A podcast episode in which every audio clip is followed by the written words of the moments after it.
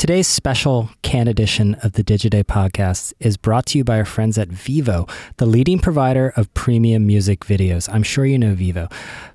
Did you know that content has never been more important and powerful to audiences and brands alike? As a modern day content network, Vevo is home to the most coveted premium music video catalog starring the world's biggest celebrities and pop culture icons from the last 50 years. The cultural continuum of music videos spans generation, is perpetually relevant, and continues to evolve with audiences. With 924 million monthly global viewers, Vevo is unique in its ability to provide brands unparalleled scale against hard to reach audiences within a, yes, brand safe environment. This is an issue that is coming up quite a bit in Cannes this year. Visit vevo.com slash advertising to learn more.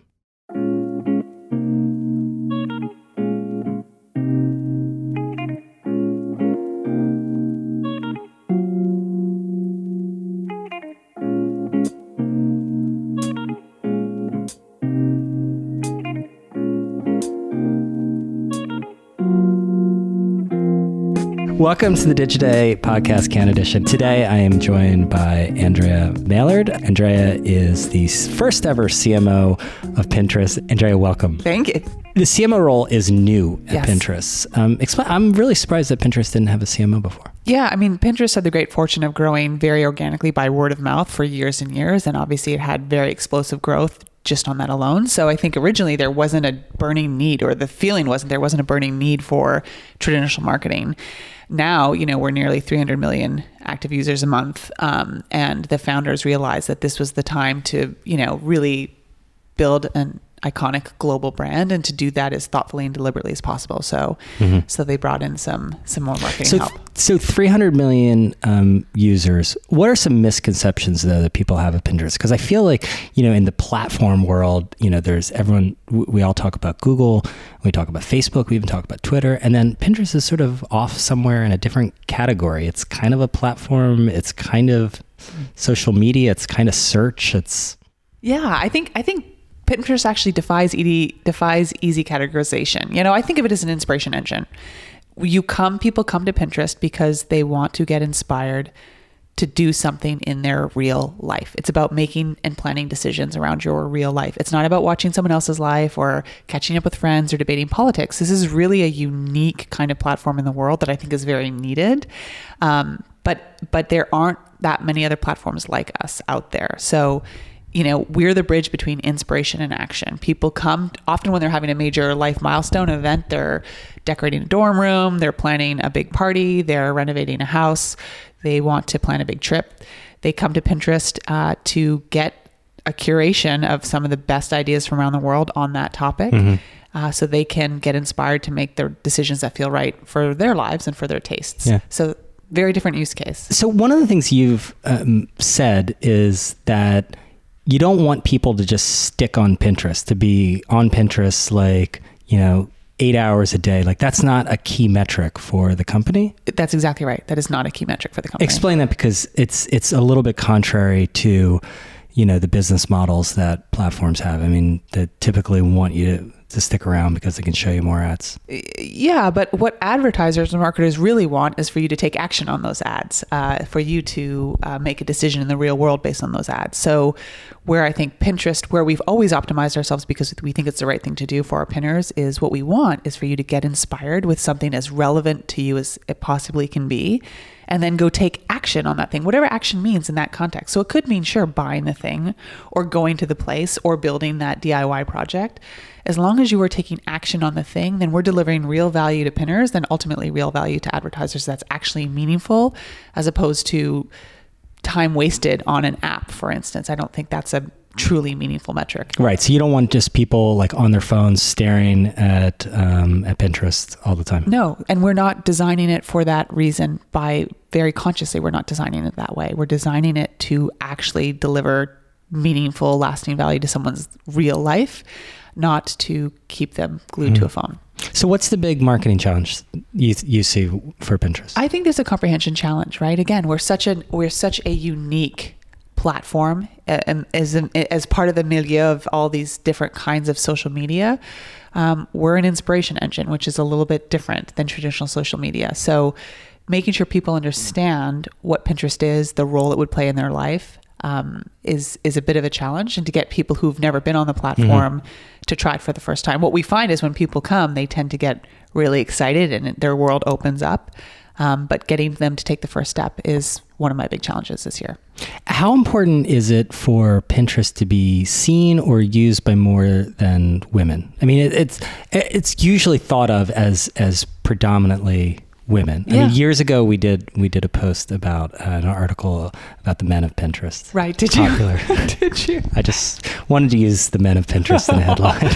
Well, That's the- that was sort of how it started. well, first of all, there are a lot of men in, on Pinterest to begin with. So, So what percentage of users So I think are it's at least I don't have the exact numbers, but it's at least a third uh, Okay. of users are. So again, And is that good? Is it important? I mean, it's Well, fine. l- let me talk about it as a as an advertiser, right? So Okay. we know that women make over 80% of all the purchase decisions in a household, right? So we also have a lot of advertisers who for male oriented brands who advertise on Pinterest because a they get obviously the men that are there, but also they get the women who are m- likely to be making the decision to purchase Sure. the brand for the men too. So um, I, I think of it in two ways. One is again, our mission is to bring people everywhere the inspiration every sorry to bring everyone the inspiration to create a life they love which means men and women so we want to make sure that we're we have the right content to um, appeal to as many men as possible but also um, having women on the platform is very powerful there's nothing wrong with having a platform there is that nothing women wrong love with it. It can it, it, it can just be for women. Absolutely. was, we you know, would- you could build But a- I just wonder whether or not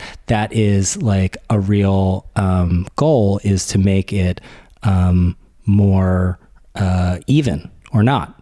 Yeah, it's well, it's it's a goal in the sense that it, sure we want as many people as possible to benefit from Pinterest, um, but to appeal to men, it's not about fundamentally changing the platform or how it operates. It's about making sure we have the content that men are really interested in in looking up, right? Right. So making sure we have the style options they're excited for, the DIY projects or whatever it might be, making sure we really understand what that is so that we can serve it up in the best possible way. So, what are the fastest growing categories that are male oriented that you?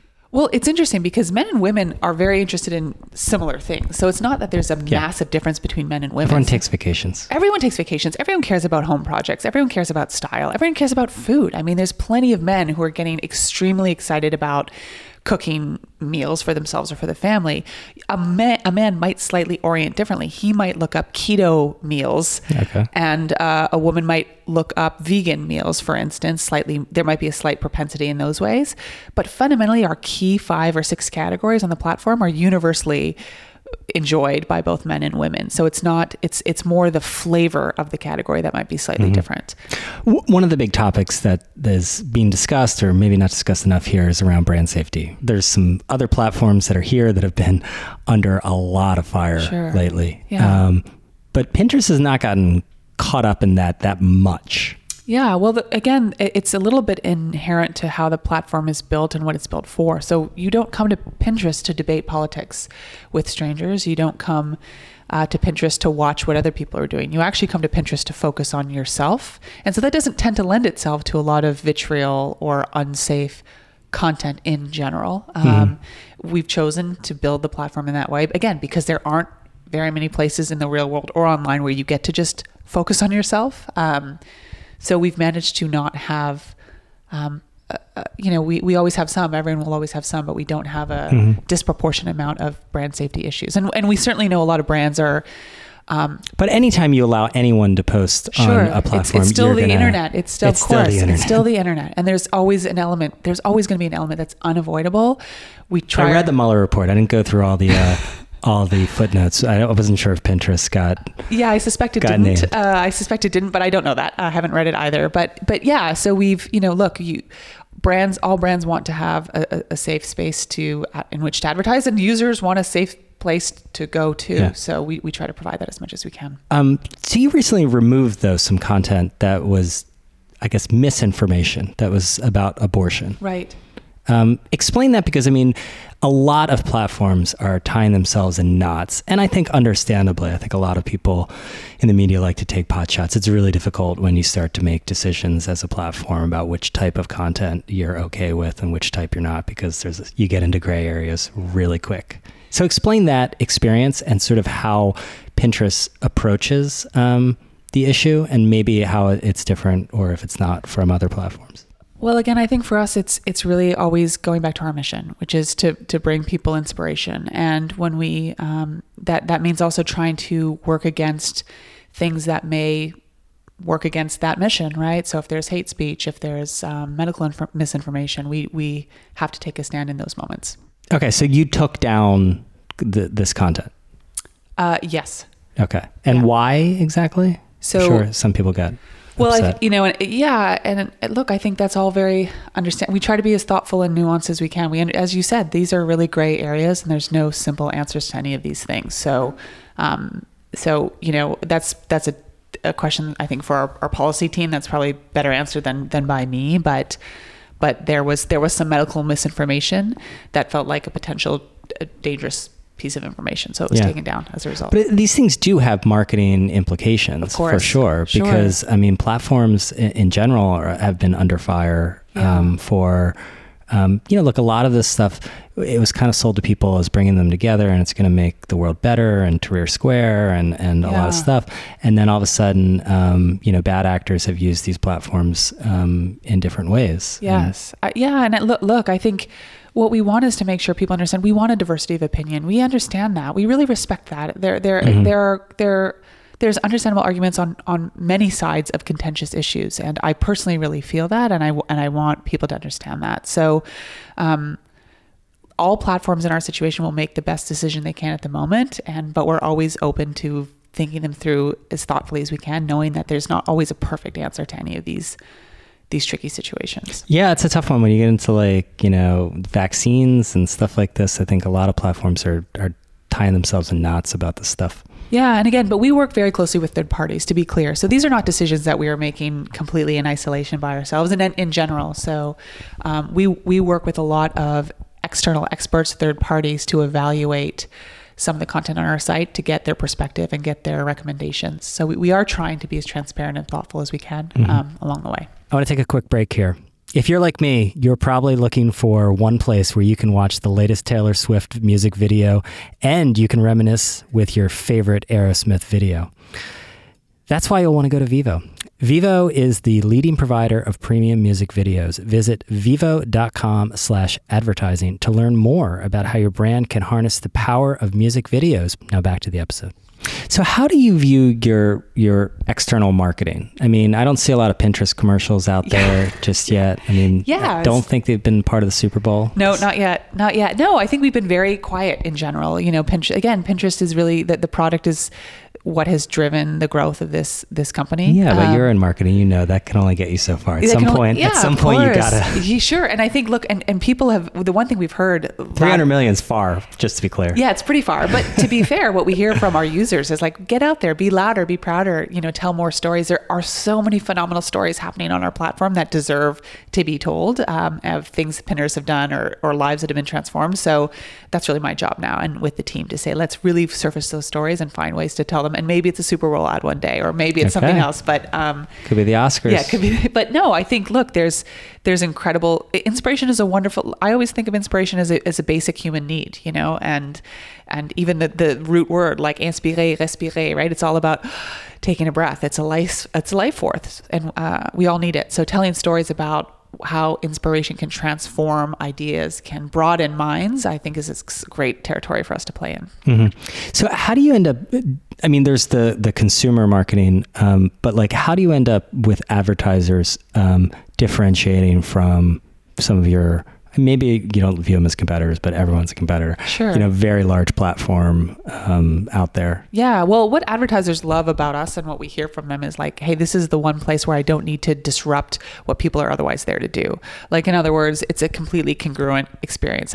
P- pinners come and they say i need an idea world and may the best idea win so advertisers don't need to like i'm not here doing something else that an advertiser needs to distract me from doing in order to pay attention to their ad ads are content on the platform so that's what um, advertisers really like that's why they like having us in their mix because they can put up interesting inspirational different kind of how-to content to sort of multi-layer their brand a little bit more than they would in a platform where they just need to like get your attention as quickly as possible mm-hmm. to distract you from photos you might have been there to see. Um, so that makes us a really important part of the mix. Yeah. What what have you heard from advertisers that they want more of?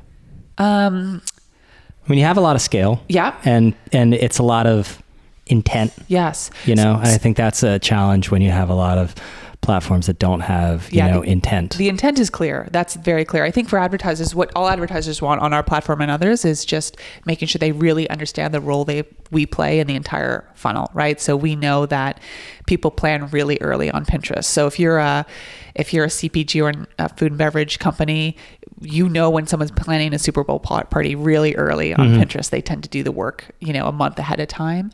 Um, so making sure that we can get credit for all of the ways that we're touching and influencing people, all the way down to the last click. Um, that's that's what advertisers are looking for. Is like help me understand how I can measure the entire funnel of your experience because we know people are making not only huge decisions but small everyday decisions on Pinterest, and I want to see the entire funnel experience. Right. How about publishers? Um, a lot of publishers listen to this podcast. I mean, how are they? I remember BuzzFeed like talking about all the traffic they get from Pinterest. Yeah. Um, but like, how how do you see publishers now using the platform? Yeah. Well, I mean, it, publishers are a fantastic source of content on Pinterest, and we are a fantastic source of traffic um, and new audiences for publishers. So, for example, you know, if you're Food Network uh, or if you know if you're any kind of service journalism, frankly, publisher, they upload their content in general um, from all sorts of you know different articles they might write or different pieces, and they get a few things from Pinterest. Like one, of course, they get phenomenal traffic. So people who are excited about that content. Mm. They also get new audiences. So again, remember I said it was unbranded search. So people won't come to Pinterest and say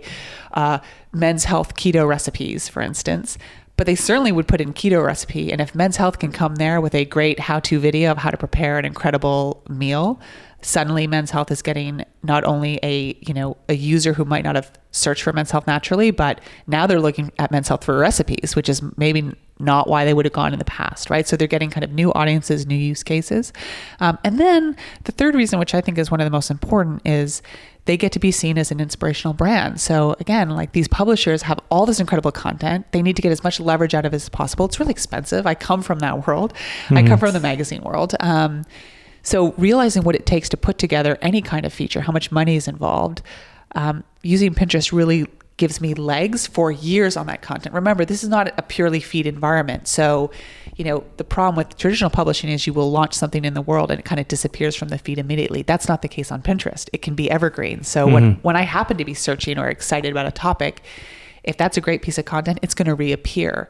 and show for me as opposed to well i didn't catch it in my feed during the eight minutes that it was right. going to be there um, so publishers really appreciate that they get far more mileage out of their content on pinterest than they would get otherwise mm-hmm. so you came you came to pinterest from athleta um, what's the big difference you know going to a tech platform as a marketer you know, it's funny. I like the fundamentals are the same, right? Mm-hmm. I, I, think the fundamentals are the well, same. I mean, more like internally, internally, because I wonder how marketing is seen at a a tech company versus like an Athleta? That's a great question. I think probably Athleta had 20, it was a, you know, it's a public co- company, has been around for 20 plus years. Yeah. So they had a much more, um, I, marketing was much more embedded in the entire mm-hmm. culture, I would say. I think, look, tech in general has grown up where it was really, you know, eng led or design led, product led first, and marketing kind of then showed up at the party after the fact. Right. Um, that hasn't been an issue at, at Pinterest. They've they've been again the founders clearly saw the need, and the product team and everyone has been very excited about getting marketing in the room because they realize that's that's the thing they need next. Um, but but probably on my side, there's just been a bit of education about what is marketing, how does it work, right, and how do you make sure marketing is seen as again fundamental, foundational to building a great product and making decisions on the product, as opposed to the like soft shoe tap dancing at the end of like storytelling. Bring in marketing. Yeah, bring in marketing and have them make this sound good. It's that's actually not what great marketing is. It's it's understanding what the brand needs to be and the choices we need to make as a result in terms of the features to build or the formats to offer. So you get involved in that. Totally. I have a great relationship with the product. It's a phenomenal product team. Um, but because luckily I came from a product design background and did a lot of work in design and innovation, I, I, I really understand how that world works. And so um, I'm, I'm not interested in myth making as a marketer. I'm interested in telling the truth. And so you can only do that if the product delivers on the stories that we want to tell. Um, so we're only a couple days into, into Cannes it's it's it's going to get worse. Okay. um, so I'm a little jaded on yeah. the whole thing. But um, what's a conversation you think that really should be happening here that um, maybe is not happening as much as it should? And I know we're only a couple days in. Ooh, that's a great question. Gosh, I almost wish I could come back on Thursday and answer that for you because I haven't seen. It. We'll any. see if we record. Yeah, yeah, to. you might not have pressed record this time, so we'll come back. But um, you know, I, I, look. I think there's still a, a, big conversation to be had about what ethical advertising looks like. You know, yeah. in, in, the world, and and you know, there's a. How do you mean? How do you mean that? Well, I mean, look. I think there's a certain. Um, I grew up in an age where advertising was about trying to make you feel as bad about yourself as possible, yeah. so that you bought the face cream or you went on the diet or you know, you. It was all compensatory somehow. It was always about. Yeah something's wrong with you, fear based, you know, aspiration. And it was always this idea of like, oh, you have to be aspirational so that people feel bad about themselves and decide they want to be more like your brand. I think, thank goodness, that's been evolving a lot of time. And it's what I mean when I say, look, inspiration is the new aspiration. Luckily, Gen Z is the most media literate generation of all time. Uh, they've seen, they understand how media and marketing works mm-hmm. better than any generation Very before savvy. them. Extremely savvy. And thank God for that uh, because that now forces marketers like me or advertisers to not use the old bag of tricks, but actually try to do something honest and good in the world, I think. So for mm. me, this idea of like, how can we, you know, support products and businesses and brands that are trying to improve lives in a, in a genuine way. And I don't mean in some, it doesn't mean charity work. It means right. like making sure that we are a net positive impact on the world mm-hmm. and how do we go about doing that and it doesn't start with you telling me that I'm not good enough and right. I, I, need to buy something to feel better about myself. Yeah, I think my struggle with Cannes is like everyone talks about being a purpose driven brand here. Everyone. Yes. And it doesn't like matter usually who, yeah. it's like, th- then they trot out some like cause marketing campaign yes. that they did. Yeah, and I think again, cause marketing for me doesn't work if it has nothing to do with who you are. You know, so so Warby Parker offering um, free glasses to let's say the developing world makes all the sense in the world to right. me. That's that's endemic to what that brand is all about and it and it's the right but to have you know a, a car company do that doesn't make sense to me yeah. and, it, and it it's not that's what i meant about again making sure you're telling the truth and you're actually building a company to make change happen in the world in the good way it's not about social finding the issue du jour and, yeah. and attaching yourself to it um, that doesn't seem like the right approach anymore okay Andrea, thanks so much. It's a pleasure. Thank you for having me. And thank you all for listening. Our producer is Aditi Sangal. We'll be back tomorrow with a new episode.